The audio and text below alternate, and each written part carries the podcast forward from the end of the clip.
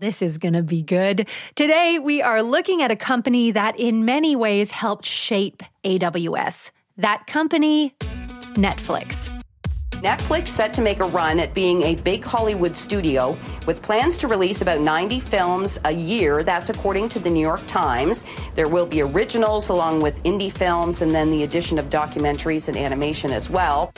Yes, they changed television, but they also changed culture inside the tech world. And our guest, Adrian Cockcroft, was Netflix's major change agent. Netflix was one of the first companies to really adopt the distributed nature of the cloud. AWS even took a lot of tips and learnings from Netflix, like what to test, how to test, and even how to talk about the cloud. Netflix articulated this better than anyone. So, what can we all learn from Adrian's success and challenges?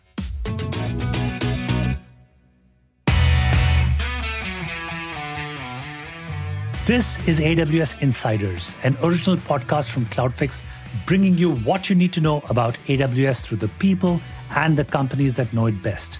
I'm Rahul Subramaniam, and I'm the founder and CEO at CloudFix. CloudFix is the nonstop automated way to find and fix AWS recommended cost savings. It never stops working. I'm Hillary Doyle. I'm the co founder of Wealthy Works Daily.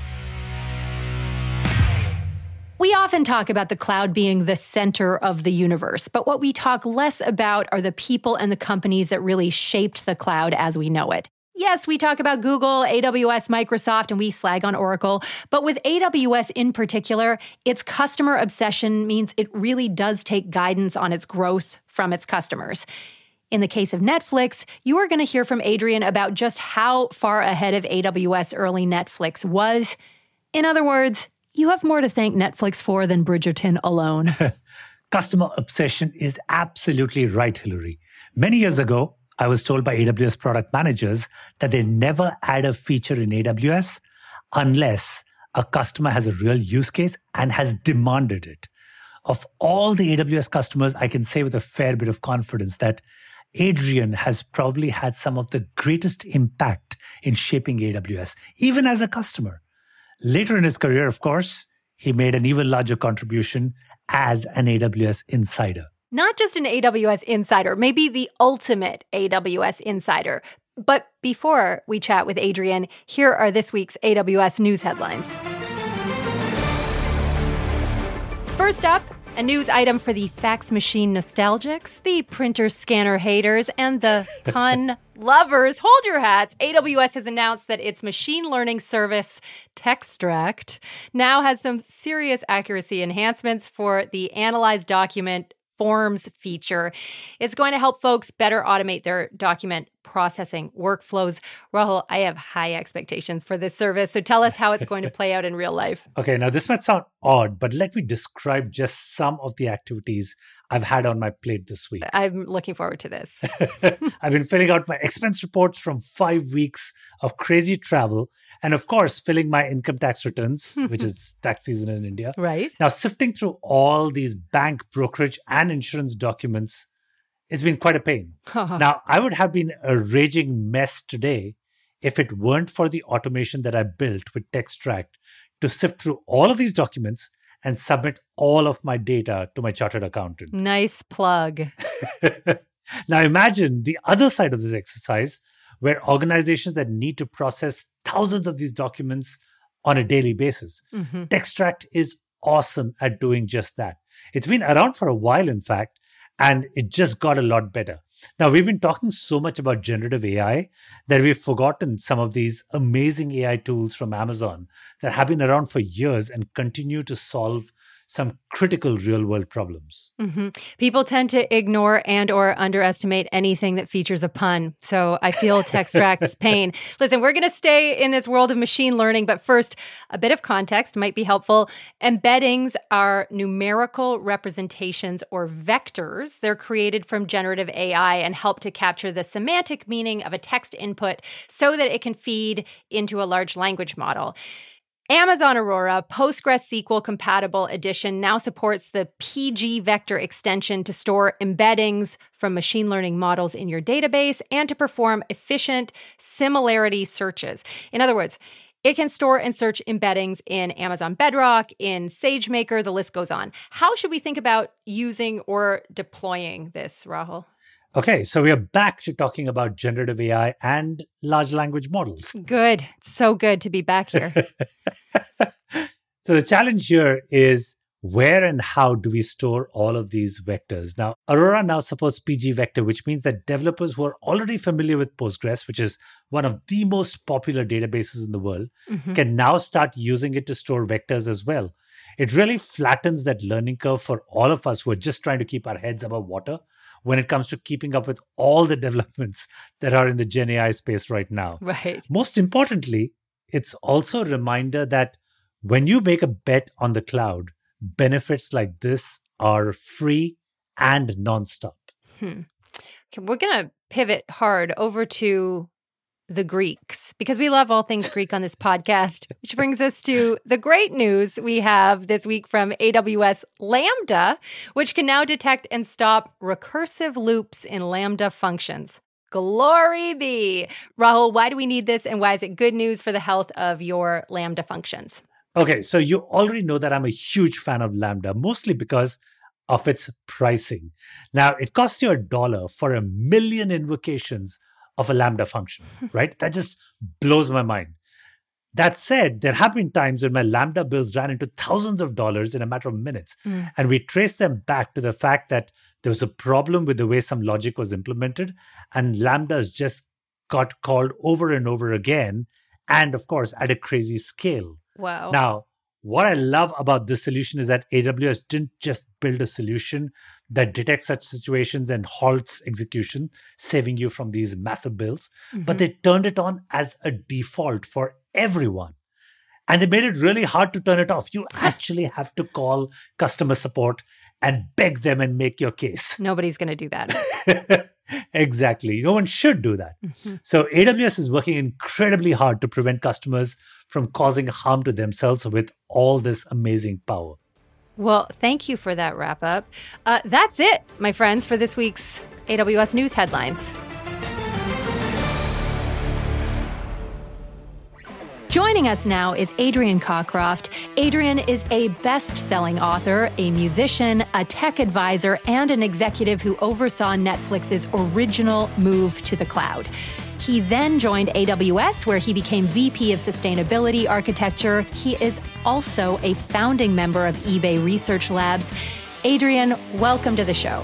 Well, thanks for having me. Great to be here. It's great to have you. Let's start here. Netflix was one of the first companies to truly embrace the cloud. You went all in on a new and relatively unproven technology. You took a whole company with you, and then that migration took seven years. Now, there is a corporate and a personal answer here, and I'm hoping you'll share the personal with us. How do you maintain the confidence of your convictions over seven years? In 2008, Netflix had a very large outage. We were down for several days in our data center. And that was what really got the question going are we doing the right thing? Should we be doing something different from the way we run our systems? And at the same time, we were running a DVD business that was growing, but it was a pretty small footprint to run the DVD business. Customers interacted with it once a week to pick some different movies. Most of it was the delivery was over, you know, over the mail system. So when we turned on streaming, you're interacting with that all the time. So basically, the compute load per customer went up by a factor of, I don't know, a thousand or something per customer streaming versus per customer on DVD shipping. right. So we were going like, um, we need to start building big data centers or we need something else. And we didn't know how big and we didn't know quite what we were going to need. So we couldn't capacity plan effectively. And that was one of the big drivers for moving to cloud. So we said, okay, let's talk to Amazon in 2008. And they basically said, uh, we're not ready for you. Go away for a year. Oh, wow. and yeah. And the only way you could buy AWS then was on a credit card. Really? That's true. Right. There was no corporate purchasing. there were no sales teams. There was no sales rep at all at AWS. And so that was one of the pioneering things we did with AWS. And it's sort of, it's a different kind of enterprise deal than what you typically get with other enterprise technology providers. And part of that is from the influence that I think Netflix had on it. So the first things we did were not customer facing. So in 2009, we got movie encoding working. So that's just a bunch of you know, you get raw video in and you need to encode it down to the right formats for streaming. We had at one point, we said, oh, let's set an autoscaler to 4,000 and see what happens. And we had 4,000 machines appeared and we went, wow, this is, took about an hour or so. So that's cool. We just needed them for an hour or two. Um, so that was one of those moments when you realize that, yeah, this cloud thing actually works for in, in ways that you can't do that in a data center. And then in 2010, we started moving the front end of Netflix, all the web pages that you'd interact with. Um, and that took about nine months. So by by the time we got to Christmas, we so the, the thing was if we didn't do that, we'd need a new data center. So, need, so there was yeah. a hard limit. If we don't do this in this time, we'll run out of capacity. Right. So we, we had a picture of in all our pre- presentations of a plane going down the runway and it either crashed into the you know, crashed oh, into God. a building at the end of the runway or it took off.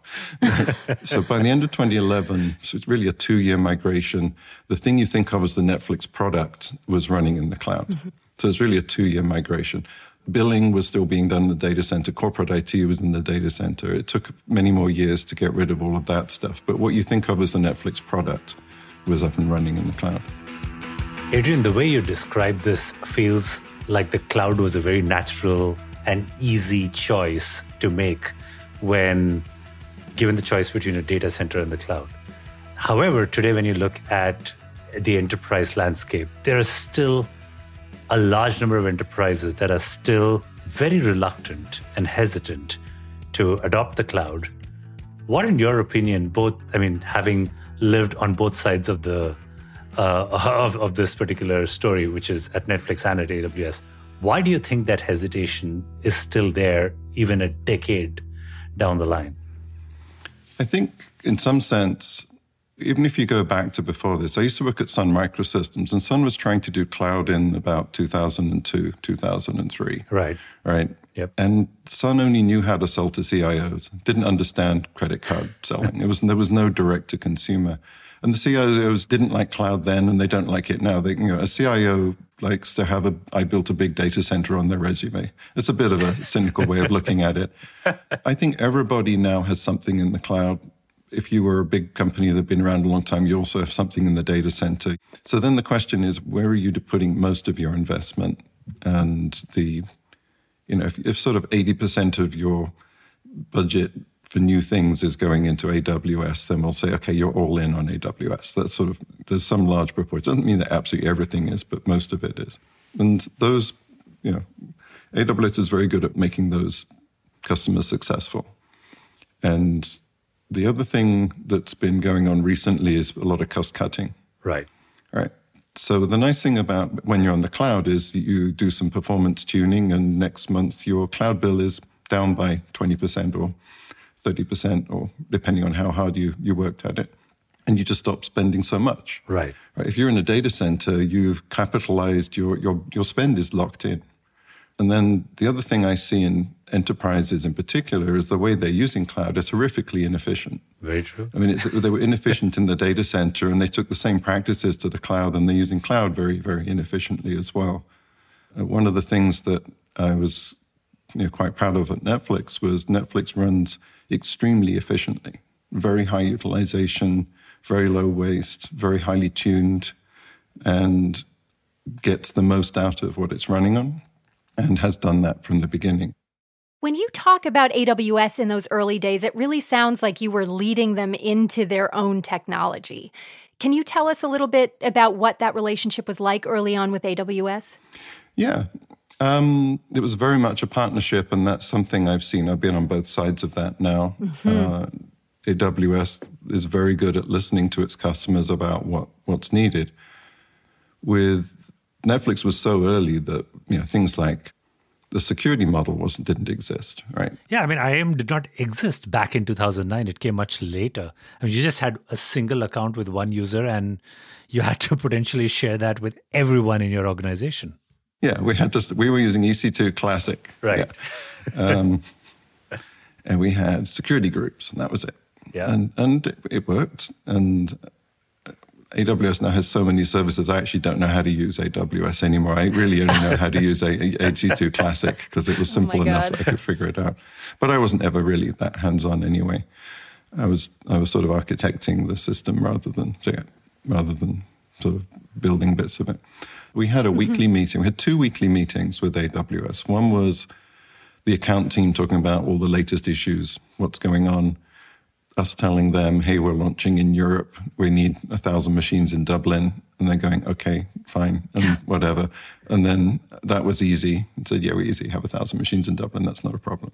And then we said, okay, we're going to replicate all of Netflix US in Oregon. And they said, oh, hang on a minute. Um, we need to schedule some hardware for that. Let's set up a lunch. Yeah. I like to say you want to be a small fish in a big pond, preferably an ocean. Um, you don't want to be a shark in a paddling pool. Mm-hmm. Right. Right. And and there if you try to run Netflix in some of the smaller regions, it just wouldn't fit. Right. It's it's a very big footprint. And we were growing fast. So we were hitting limits and uh, things like that. And whole limits management became a, a big issue.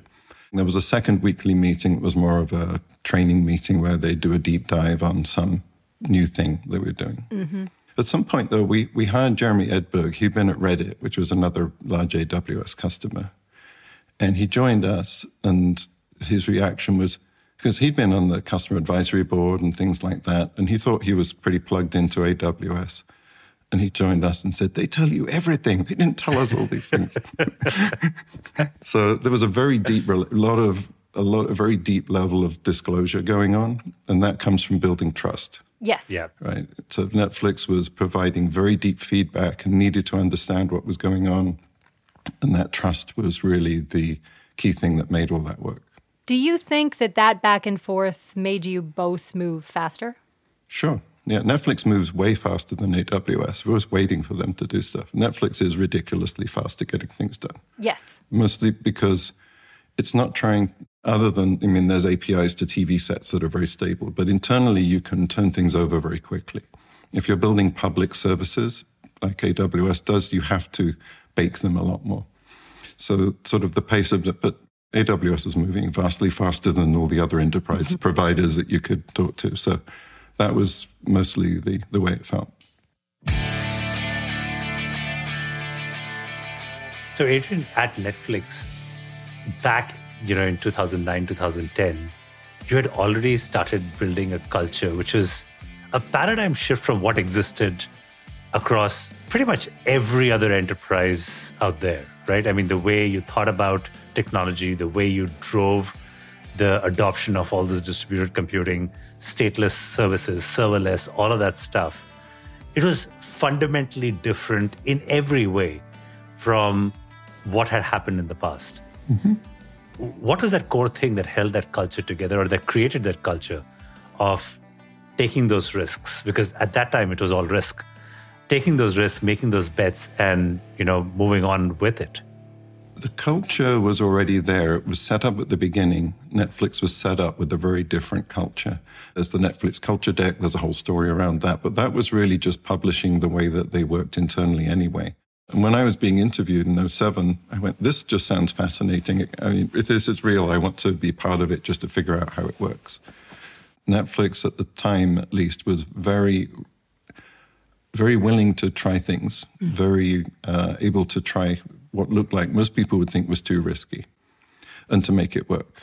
So we weren't just the earliest user of AWS at scale.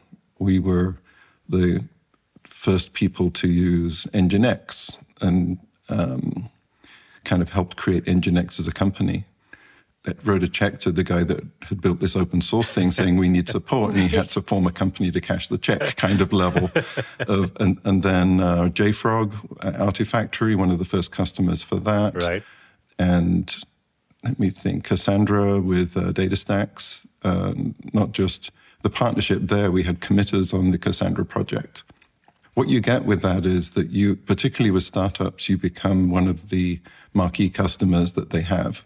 Right. You get huge discounts. I mean, the marketing value of Netflix is worth more than you can pay the customer. That's true. So it's almost like the, the other way around. So it becomes very cost effective to use things to be like that.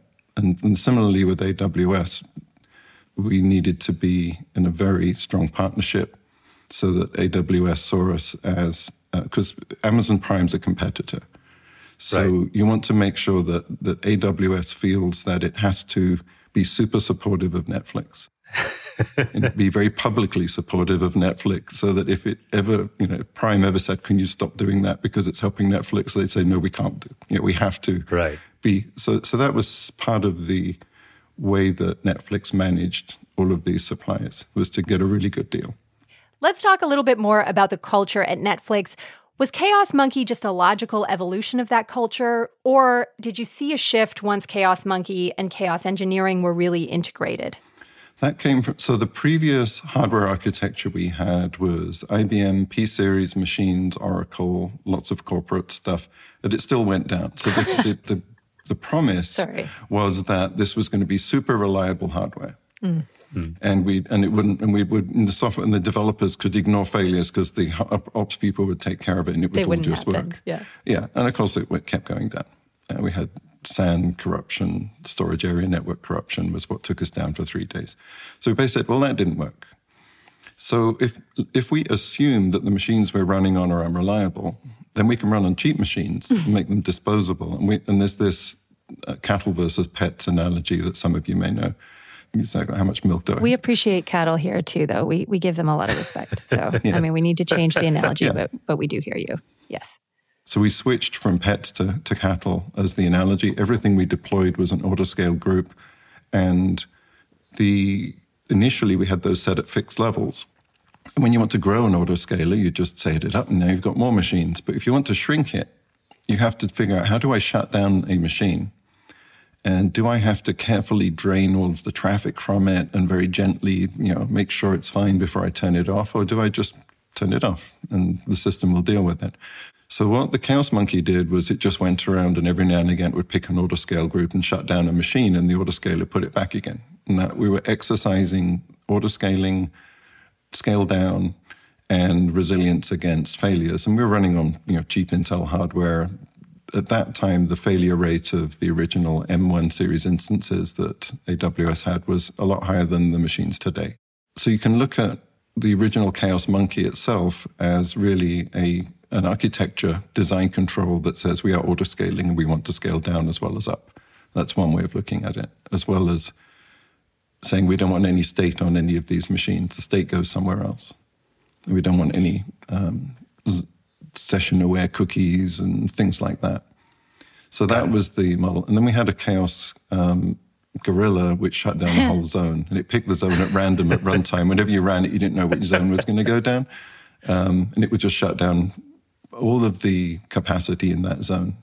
And they started running that every couple of the weeks. The whole simian army. Yeah, and then there was another one for checking security stuff. It would go and try and make sure the certs weren't timing out Security Monkey. They're all just sort of demons. And then, I know, Janitor Monkey would clean up all of the unattached EBS volumes and other junk like that that people so would leave lying around. Yeah.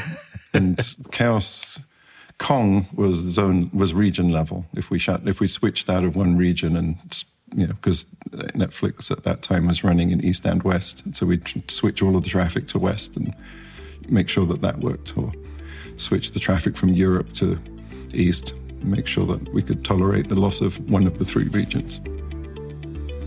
We're pressing pause on the monkey talk just for a moment because, well, Rahul, you tell him. Well, this podcast isn't the only way to hear all about AWS and feel like an insider. You have to check out the AWS Made Easy live stream. Every week, Rahul is joined by AWS enthusiast Stephen Barr, along with some amazing guests from AWS herself, to talk about what's new and, most importantly, to answer any questions you may have live. You can find out more at cloudfix.com slash livestream. We stream on LinkedIn, YouTube, Twitch, Facebook, and Twitter. So please join us. All right, I'm hitting the play button. Let's get back to Netflix. So, Adrian, all of these stories I hear about Netflix just smack of such certainty and confidence. And I want to understand how much of that was actually true. I mean, as you were making this migration, were there moments of doubt where you thought maybe a hybrid solution is better, or you know, have we made the right call? Did you personally have any of these moments? It's just you and me here. Well, it, it wasn't a young company. Right. I'm, I wasn't the oldest engineer. We didn't have any graduate hires interns. It was a bunch of senior people that had done it over and over again, hmm. um, taking everything they'd learned from decades of experience. I had 30 years experience then, right? So the company itself was pretty mature. It was a decent size, but we everything we did was to de-risk. So at some point, another story I can tell you, there was an argument over how we were going to replicate state between Virginia and Oregon, mm. right?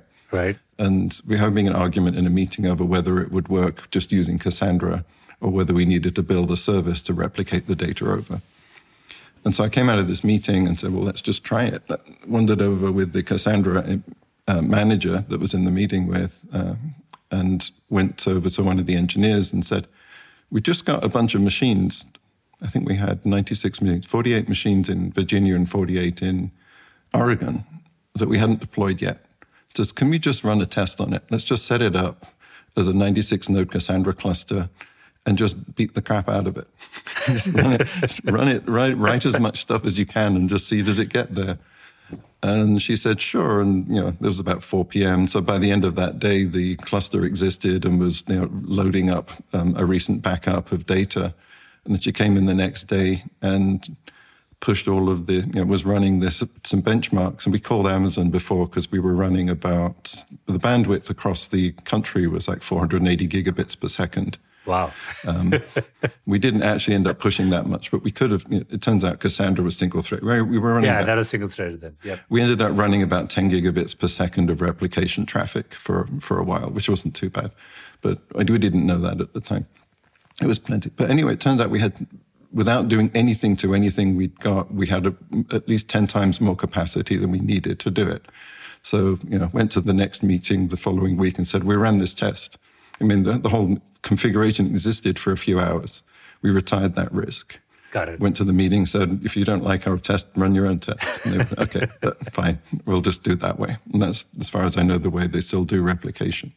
So that's the, we did that over and over again. We'd run, if somebody's had an idea, you just run a test to retire that risk or prove that it worked or didn't work. And that, the ability to do that in the cloud by just firing stuff up in in a few hours was revelationary. Like that's nothing like my old days back at Sun yeah. Microsystems. We'd sort of have to go argue for budget and go build something in the lab, and it would be months. We, we were doing stuff in hours that would that would previous in a data center would take months or be completely impractical. Yeah, and you go to go talk to your ops people and say, "I need hundred machines." And scattered around the world for a few hours and see what happens. Right? True. It's not happening. So, Adrian, we've spoken a lot about open source and a bunch of other partnerships also that you had. But I mean, at Netflix, you guys kind of pioneered a lot of the open source AWS tooling or cloud tooling, so to speak, which was, in a certain sense, Netflix could have taken the view that this is intellectual property because it sets Netflix apart from other competitors, but instead decided to open source it and really bring about a lot of the acceleration in folks moving into AWS. What was the specific thinking behind it? Why was the decision to open source it instead of keeping it all internal? So we were moving from an enterprise centric world in the data center where we had contracts with Oracle and we used Aqualogic and all these. You know, we had, I forget who the different vendors were, but we had all of these enterprise deals that were expensive. Right. And we were moving to the cloud where we were running on 100 times more machines. Like the node count was up enormously. We had really only, the data center was only ever like 100 machines or something right. maximum. And there were eight backends or something like six Oracle databases or something. It wasn't, it wasn't scaled out. We couldn't afford the enterprise licensing. Oh, licensing by the we core. Didn't want, we didn't want to pay for enterprise licensing. So we made a conscious decision to move to open source. Mm as we went to cloud. So it wasn't just a cloud transition, it was an enterprise to open source. And this was one way we cut our costs because, you know, yep. Cassandra is a lot cheaper than Oracle. And getting yourself off of Oracle is a whole problem on its own, as many people have discovered. So that was that was part of it. then we started fixing things like Cassandra and building things and saying, well, we need to contribute the fixes. So we need to understand how to contribute to open source projects because we're fixing the code. So we, you know, signed up for the Apache Foundation, did a contributor license that covered the whole company, and said, okay, if it's Apache licensed, you can contribute fixes. Don't need to talk to anyone. Just you know, tell us you did it. Right? You don't need to get legal approval or whatever.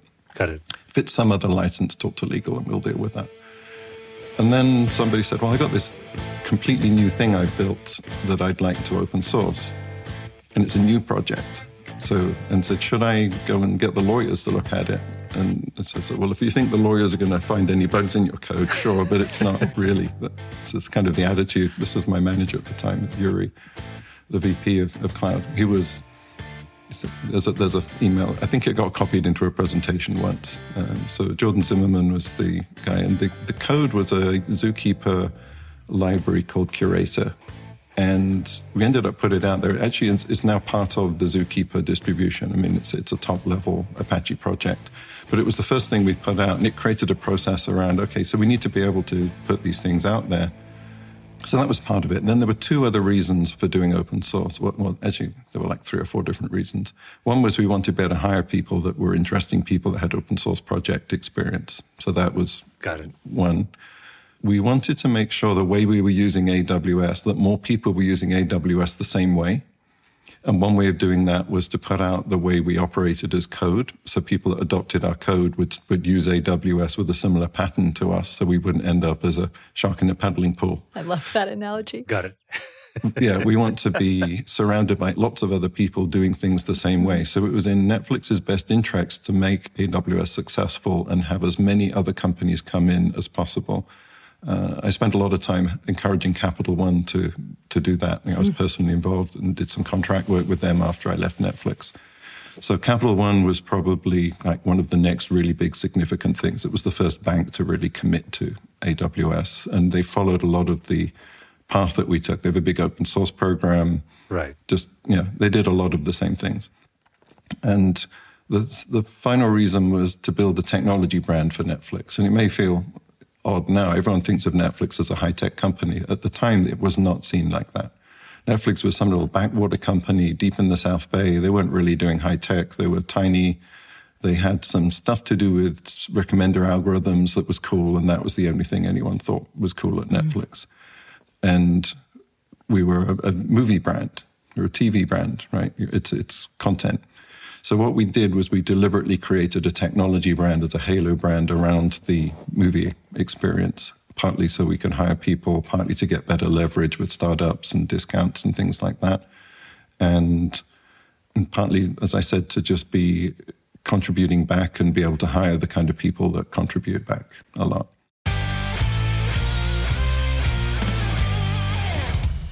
Adrian, I'd love to finish up by hearing what advice you have for anyone in the process of moving to the cloud? If you're uh, are there still really people that are still in that deciding to move to cloud thing? Lots. Really? It's, it's, shockingly okay. a very, very large number of people. Okay. So the book that I'd read is The Value Flywheel Effect by David Anderson. Right. Came out last year. It talks about how to map out what's important to your company and what isn't, and how to use Wardley mapping. which is a very powerful strategy technique to decide what to do. And it tells stories of Liberty Mutual, which is a 150 or so year old insurance company, how they are they are one of the fastest moving companies now. You can have an idea for a product there and roll it out tomorrow, like a new insurance product, yeah. which is insane. Nobody could do that, right? But they are doing things like that. They are not just rolling out code updates in a day. They're doing completely new products, completely new services, customer facing in, in hours rather than weeks or months. And if that sounds ridiculous, then you need to go read the book to see how they do that. Unfortunately, we have to leave it here. Thank you so much for being with us, Adrian, and for sharing your incredible stories. Absolutely. Thank you so much, Adrian. Sure. Uh, happy to share it. Thank you. And it's been an absolute pleasure listening to all of these stories and learning from you. Thank you so much. Cheers.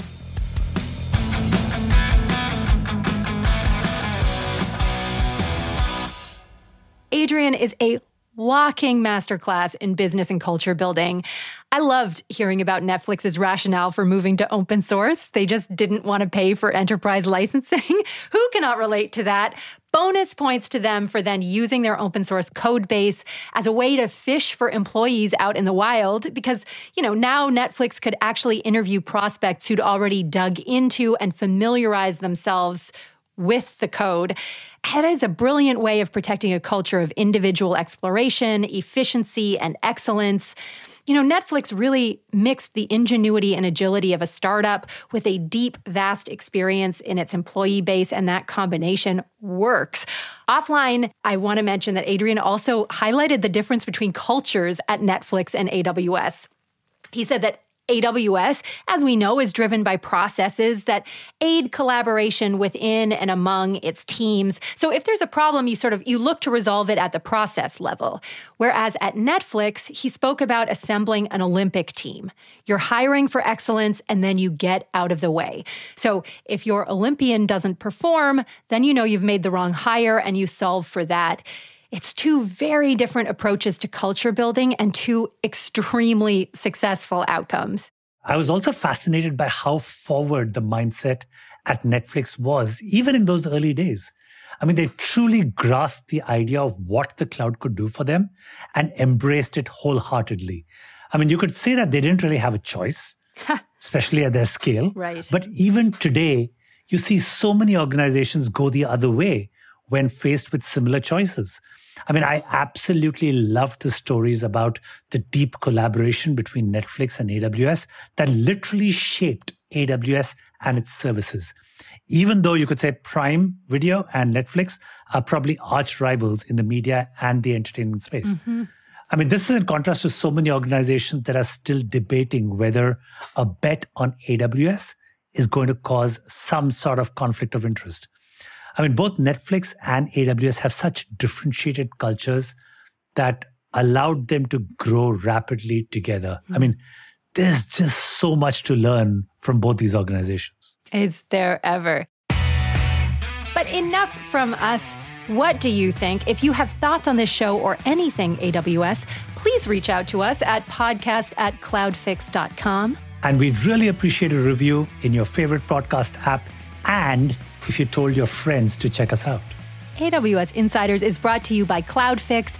They are an AWS cost optimization tool, and you can learn more about them at cloudfix.com. Thanks for listening. Bye bye.